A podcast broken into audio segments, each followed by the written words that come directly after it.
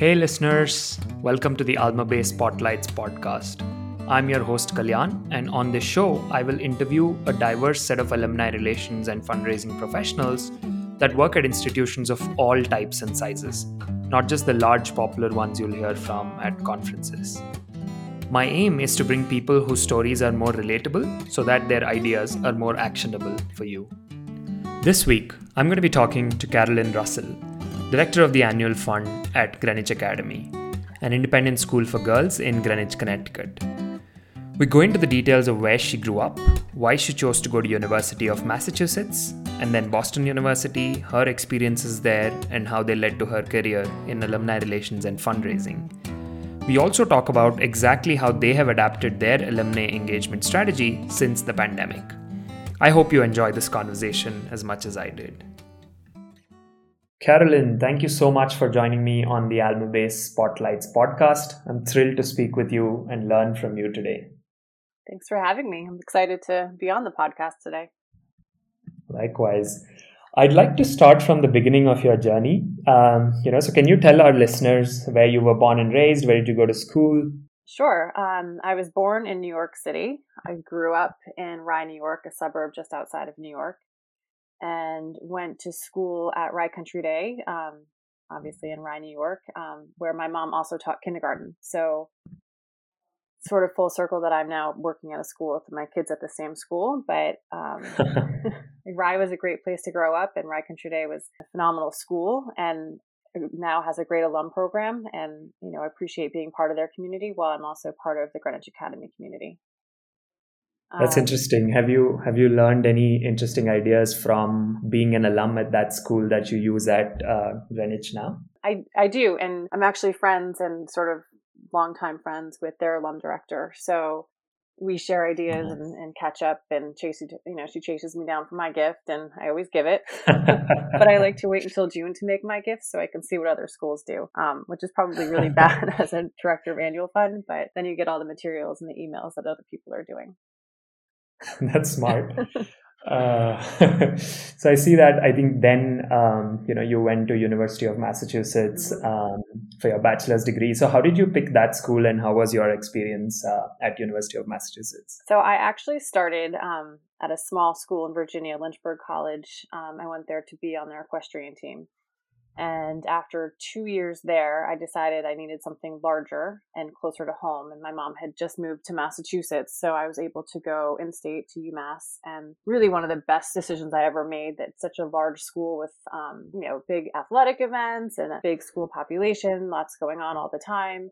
And I was part of a sorority. So that, you know, I had a core group of friends um, from the start. So I could go to a big school, but be just right into a community and really enjoyed my time at UMass. And then because I love being in school so much, decided after working for a year to go back to school to get my master's in social work at Boston University. Yeah, I'd love to dive into that, but before that, you know, I'm I'm really curious. Like when you picked such a large, you know, public university, um, you know, how how do you feel differently about that compared to kind of the experience at let's say a let's say a Rye Country Day as as an independent school, possibly very small independent school as well, right?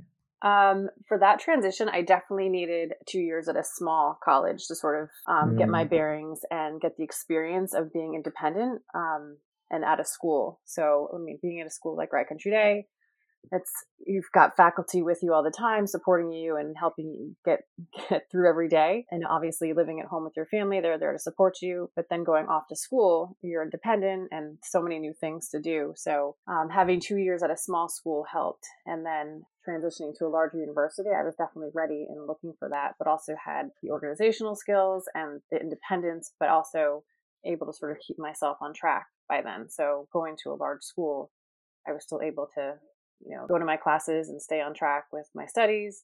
Um, and also have fun at the same time. Yeah, yeah, it's interesting. Uh, were you part of the athletics at UMass as well? I was not. Um, by then, I just decided to focus on studies. I did a lot of field work. Um, I did some teaching. So just really wanted to focus on my future at that point.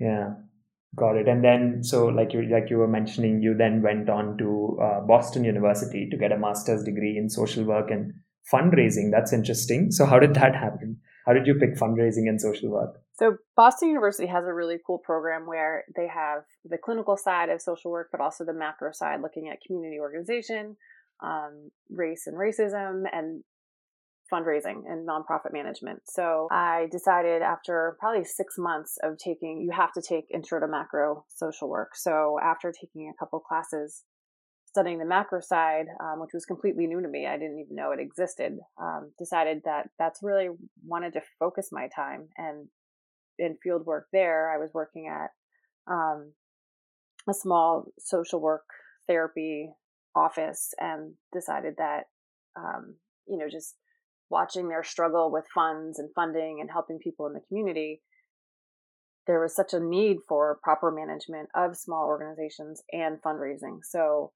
that's when I switched over to the macro side and decided to focus on getting my certificate in nonprofit management and also a, a certificate in fundraising so I could help organizations.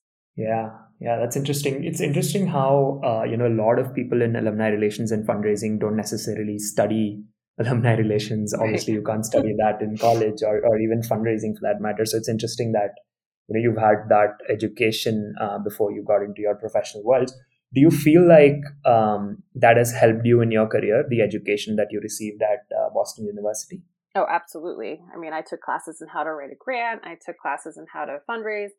And obviously so much of the profession has changed since then but having that foundation and that knowledge base and and sort of understanding the give and take of fundraising and the importance of donor relations and staying on top of um, just engaging with people that you can sort of stay stay up to date and and keep going with whatever whatever new comes down the pike to you know use as a tool for fundraising. Um, and for me it's really fundraising comes second it's the relationships that come first and i think a social work degree is perfect for that yeah relationships come first i think i should just frame that uh, you know during this episode you know because i mean what you said is interesting also because the fundamentals of fundraising and relationship building remain the same even though the tools and techniques might change over a period of time right? mm-hmm, mm-hmm. Yeah. So, so as you were graduating out of uh, Boston University, what were you thinking, and how were you thinking about your career? Uh, how did you get into alumni relations and fundraising?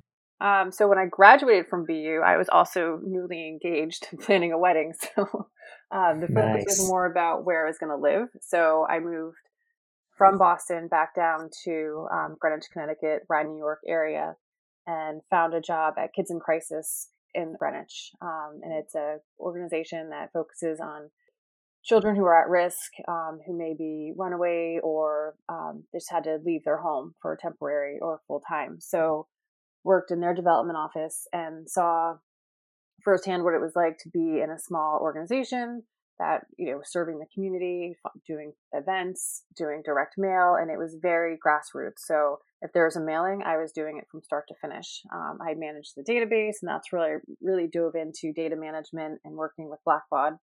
Um, and just really enjoyed my time there. And then um, circumstances changed and I needed to make a change. So I worked with my father in law for a little bit in sales and marketing.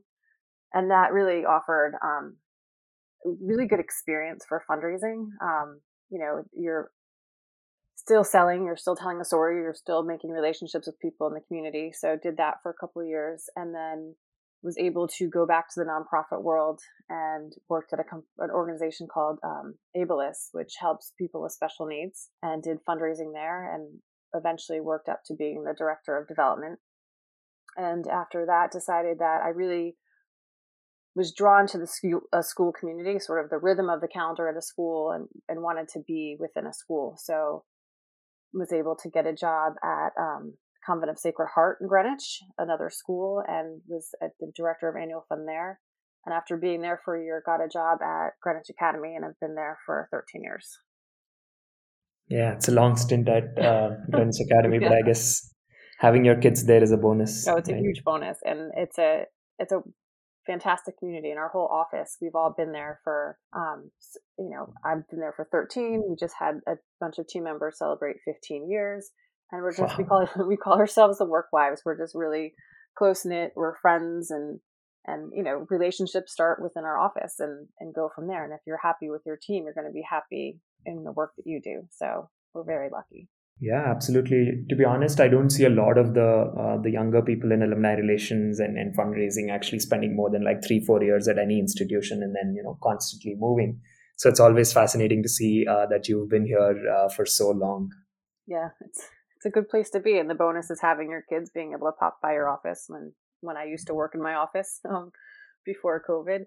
But it's it's a treat to have them and see them and watch them grow and watch my colleagues' kids grow and um, you know, it seems like we all started yesterday and our kids were babies, and now I've got one graduating high school and one becoming a junior. So it's time flies when you're having fun. Wow, definitely growing fast. I mean, I have a I have a t- one and a half year old kid now, oh, and oh, yeah, it, it, just seems like yesterday that she was born, but now mm-hmm. she's already 18 months old. Mm-hmm. yeah, it goes by really yeah. fast. That's all I can say. so so yeah i mean you've now you're the director of of the annual fund i'm sorry at greenwich academy so you know in this current role as the director of annual fund what are your top priorities at the moment Ooh, top priorities at the moment that's a loaded question um, it's always to build community and increase engagement um, and after that i'd say it's really staying up to date in how we communicate and that has changed so much in the last 13 years since starting at Greenwich Academy. You know, I when I started, it was all mail based. We rarely, we, I don't think we even emailed for gifts, and then we eventually started sending emails for gifts, and that was sort of scary. And then social media came along, and you know, it was a real push to allow us to communicate via Facebook and have a Facebook account for our alums, and then add Instagram. And just looking back like now it's just it's another language we speak. Back then it was so scary.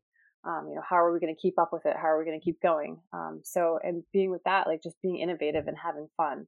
If we're not having fun we're not going to want to do our job and it's going to show when we talk to people. And if if we're doing our job right and having fun then it just sort of it, it flows. Um, and you're having real conversations with people and real relationships and getting to know our alums and our community and and with that the engagement comes in and then your fundraising is successful knock on wood. Yeah.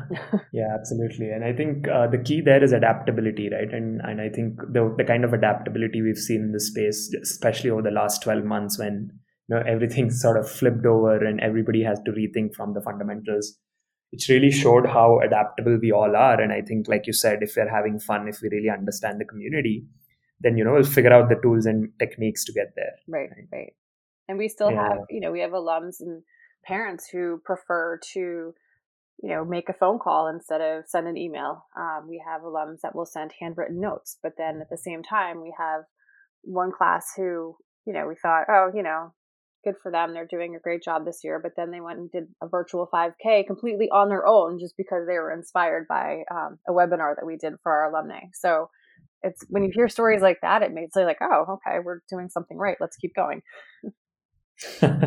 yeah absolutely and i think uh, you know i think activating different uh, groups of your alumni requires different kinds of thinking right like you said it's not just one huge population of alumni but really like you know really thinking through different portions of your alumni and what their needs are and what motivates them and what gets them engaged right right yeah, and and just for the audience to get a sense of the size of the community, could you give us some numbers on how many alumni, uh, what kind of alumni participation do you see currently, etc.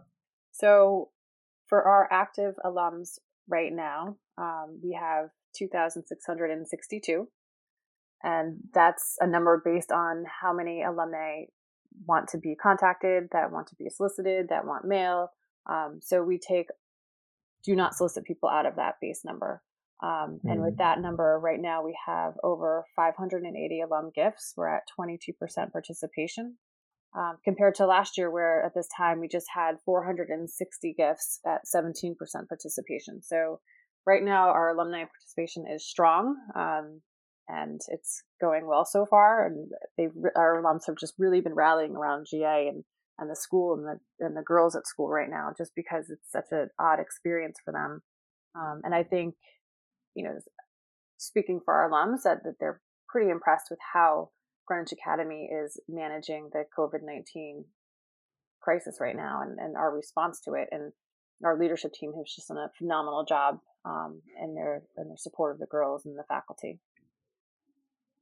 Yeah, and I think I mean obviously twenty two percent is is pretty strong, and you know we've got a few months to go. So you know I really hope you touch that twenty five percent. Uh, We're hoping for thirty nine percent. So that's awesome. Yeah, I love uh, ambitious goals. So that's nice. And you know I I've really always admired uh, your ability to come up with new ideas and you know really innovate and adapt to what's going on. I'd love to hear what you think are some of your best ideas. What what has worked well over the last twelve months, um, you know, since the pandemic? it's funny because it's like what a year ago we were just sort of going into lockdown and I had no idea what was ahead. Um, but you know, looking back, our team just shifted gears. You know, we all went home and we had our first Zoom call, and it was funny, and we sat there and looked at each other, and now that's second nature. Um, but we just rolled with it, and if there was a need, we we answered the call. So I think the first the first call was, you know, we have to communicate to our entire community. We had communications going out to parents, but nothing was going immediately to our alums and to our parents of alumni and grandparents. And, you know, everyone was home and sort of looking for information. And we had uh, grandparents writing us to ask, you know, what's going on with the school? What's, what's the update? And all of our communication was really sort of behind a password for just for our parents. So we decided to make a community page um, using Almabase and had all of our information to share with our alumni, our parents of alumni and grandparents, and parents as well. And it had all of our weekly updates from our head of school. It had, um, you know, what faculty were doing in response, if they were helping in the community, if kids were helping in the community, if our alumni, um, our health workers, what they were going through.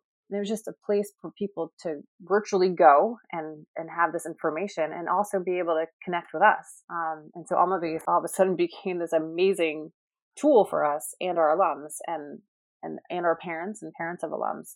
Um, so after that, we had our communication going, and that was very helpful in engaging people and keeping them connected with the school. Um, and then we had this reunion, and clearly we weren't coming out of lockdown, so we had to figure out something to do for a reunion. And our alums were really looking for something to do as well. They wanted an event, they wanted to get together. So we had our first virtual reunion, and um, our teammates had a great idea to do virtual reunion t-shirts and we had this great zoom and we already had um, our distinguished alum Radhika Jones of vanity fair and she agreed to do an interview um, with another alumna and they hopped on a Zoom and we recorded them doing an interview and then had a question and answer um, sort of cocktail party that for the evening session. And then we had what we called the gappy hour where people broke up into different rooms. Um, and people just had a great time and we were sort of switching back and forth between rooms and um, engaging with people in smaller groups and we had trivia games and um, our director of alum, Megan, she moderated the whole thing and just, she's just become our moderator of all time. And we had fun with it. We were scared to death going into it because of just the tech and, and, you know, would we have strong enough Wi-Fi to do this? And we were doing it from our homes and, but we got through our first virtual reunion and had a blast and we're planning another one. And then I, after that, we came off a virtual reunion and had our annual fund appreciation event. In two and a half weeks, we planned um, basically a show based off some good news. Um, we had some pre-recorded segments um, and some live segments, and we had Lara Spencer from ABC, um, Good Morning America, as our host, and she introduced each segment and it was different people in the community who came up and either you know did a TikTok skit or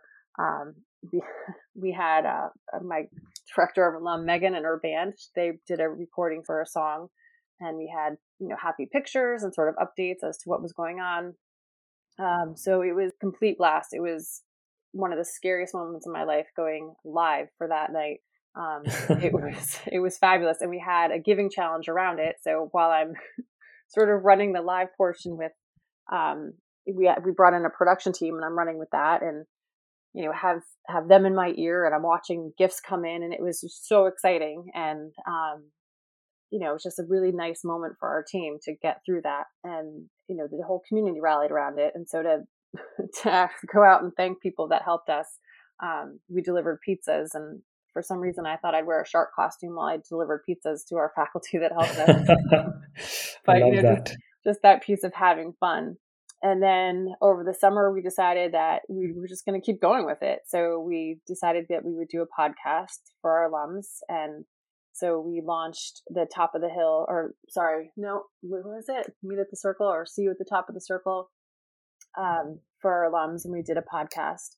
And that was great. It's Megan and Jocelyn, and they sort of discussed issues and they interviewed um, two student leaders right around the election time to talk about, you know, why they look to be leaders. Um, so that was a hit, and we look forward to doing more of those. And then we've had our, you know, school came back to session back in the fall, but we still couldn't have events. So we had to figure out what to do for our annual dinner.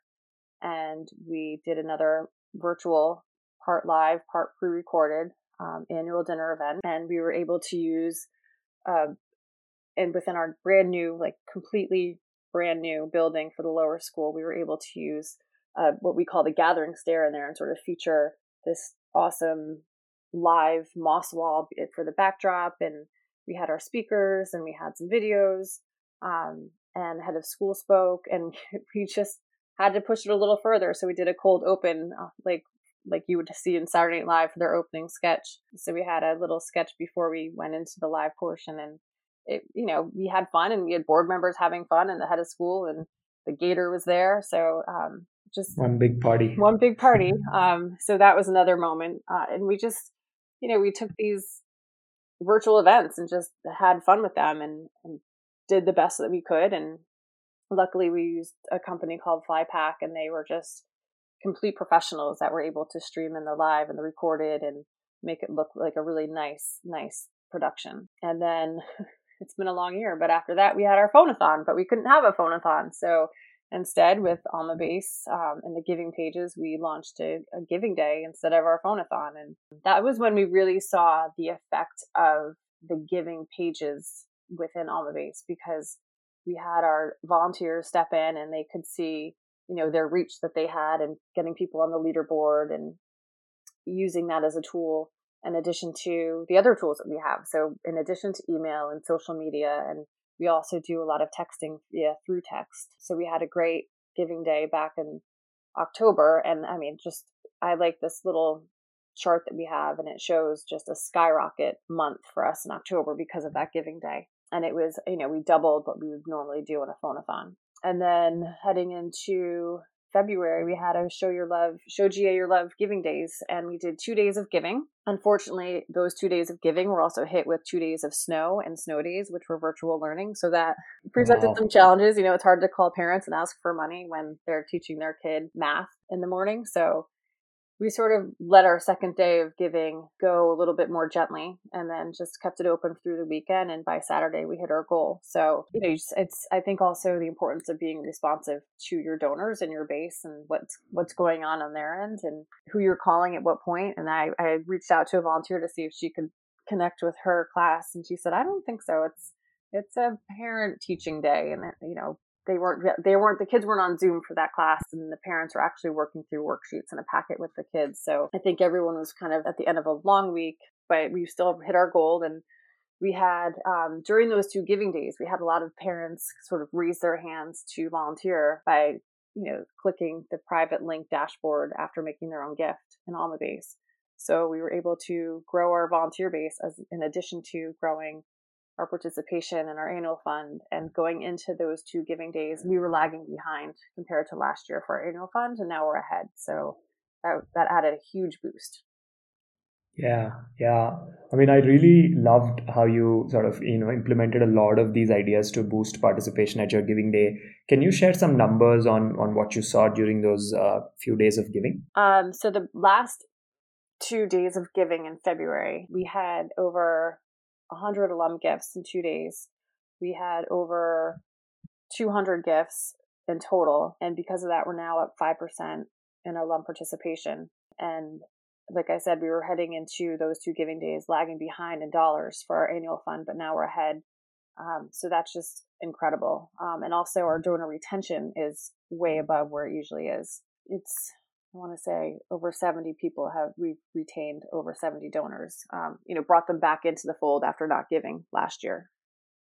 Wow, wow, incredible indeed.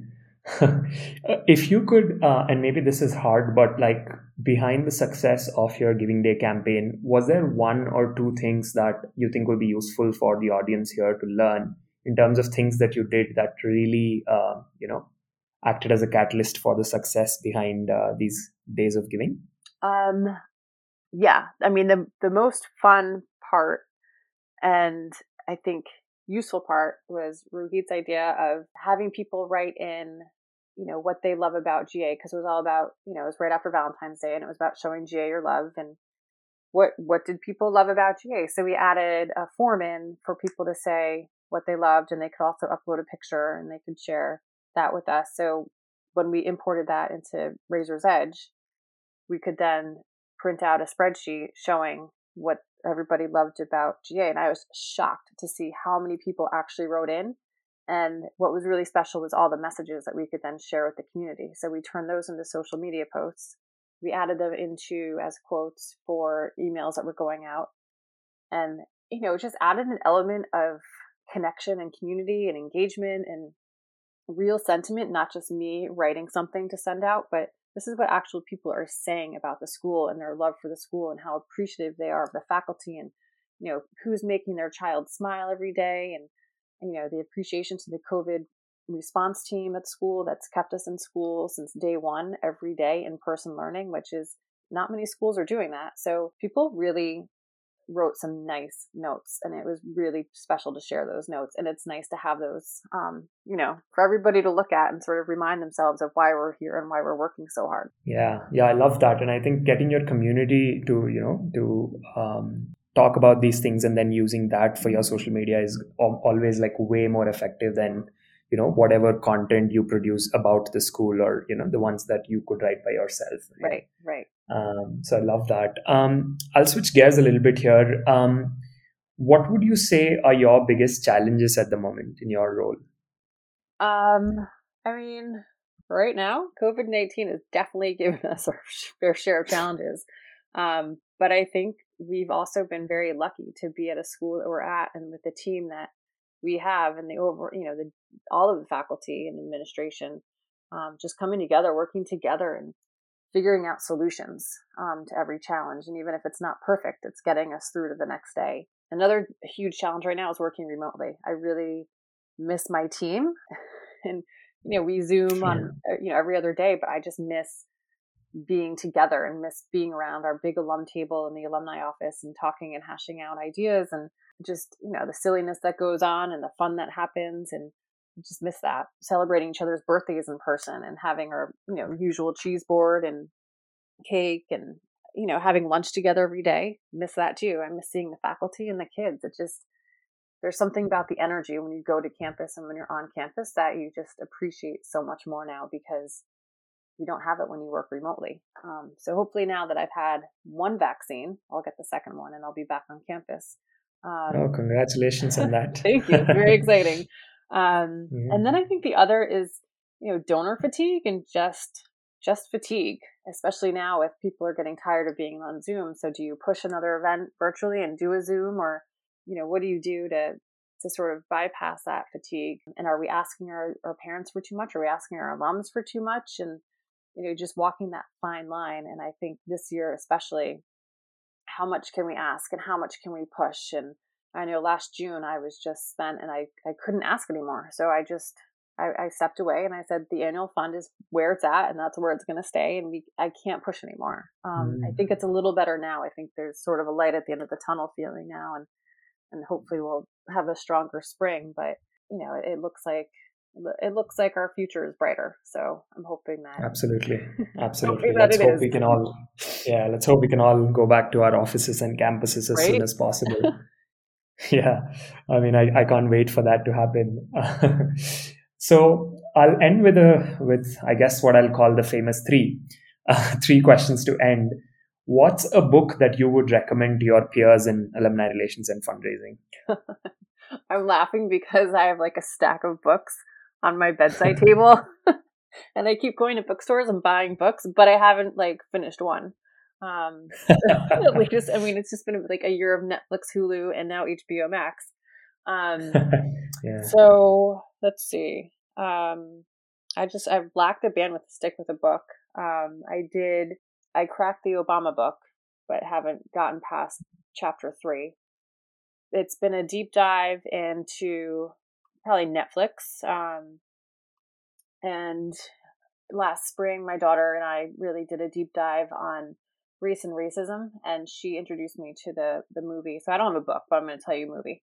Um, the Hate mm-hmm. You Give, and our family watched it, and it was just eye opening. Um, and and just seeing life through a different lens, and that movie just really resonated with me and my family. So I, I really enjoyed that with my daughter um, and my family. And then beyond that, it's just been a lot of, you know, light stuff on Netflix and Hulu as a family and, and watching movies. A lot of Marvel, a lot of Star Wars. Um, yeah. We've been watching WandaVision, but I am I'm looking forward to reading again and sort of having the space within my brain to to sit down with a book and thinking somewhere on the beach. That's going to be my time, and I'll get back to you I'll, when I have a good book. I'll share it. Absolutely, but you've given me a movie to watch for the weekend, so that's going to go on my watch list. Um, the second question What advice would you give to your 20 year old self? Oh. If you could go back and redo things, what would you? um, you know, it's funny because I feel like I'm giving that advice to my almost 18 year old son right now. Um, and it's really about going after your dreams, even if it means stepping out of your comfort zone and, you know, extending a hand or can't really extend a hand to shake, but um, just just putting yourself out there and being brave. And he's like me, very, you know, he was very shy in high school, but had to give a senior voice, and which is where you stand up in front of the school and you talk about something important to you. And he, he did it and I saw the recording and it was just a moment in time of, wow, you know, who is this person?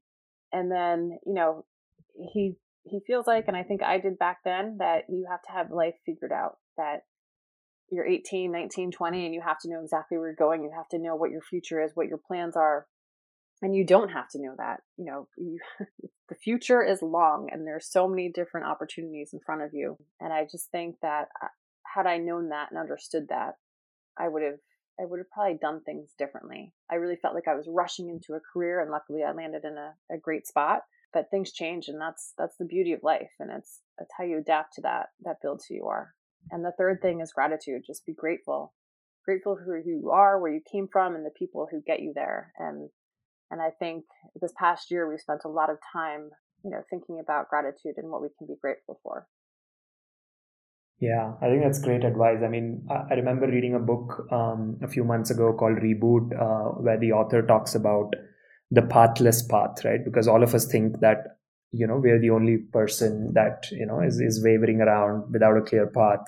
But like you know, that's the universal truth, and like you know, there there isn't a clear path for anyone, right? So he defines this uh, interesting idea called pathless path, and that's the way you should look at your life. So you know, I resonate a lot with the advice that you just mentioned. Mm-hmm. Um, the last question then is, what's your favorite resource or software tool that helps you with your job right now? I mean, it's obviously Almabase. um, no, but on all seriousness, the the best software tool right now, I'd have to say, is Almabase. I mean, you all it's not even about the tool it's about i think the people behind it and having the responsiveness of you and and rohit and your team and just always being there to answer questions and and getting us through our giving days and and helping us navigate and giving us good advice and making changes when we ask for them. I think that's you know if we did not have almabase in this last year i don't know what we would have done because it's been an incredible tool and you know on the other side which i didn't even talk about is our career resource center, which is housed on Almabase. And that is, they're so busy. Um, our career resource team is so busy. It is amazing. Um, we have a lot of parent mentors, alum mentors, alumni and students who are getting internships and jobs and and Almabase fuels that and you all fuel that. So we're very grateful and appreciative to you and your team from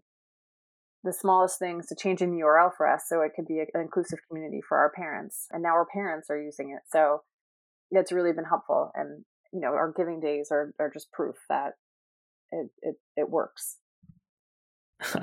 I must mention I did not pay Carolyn to say that.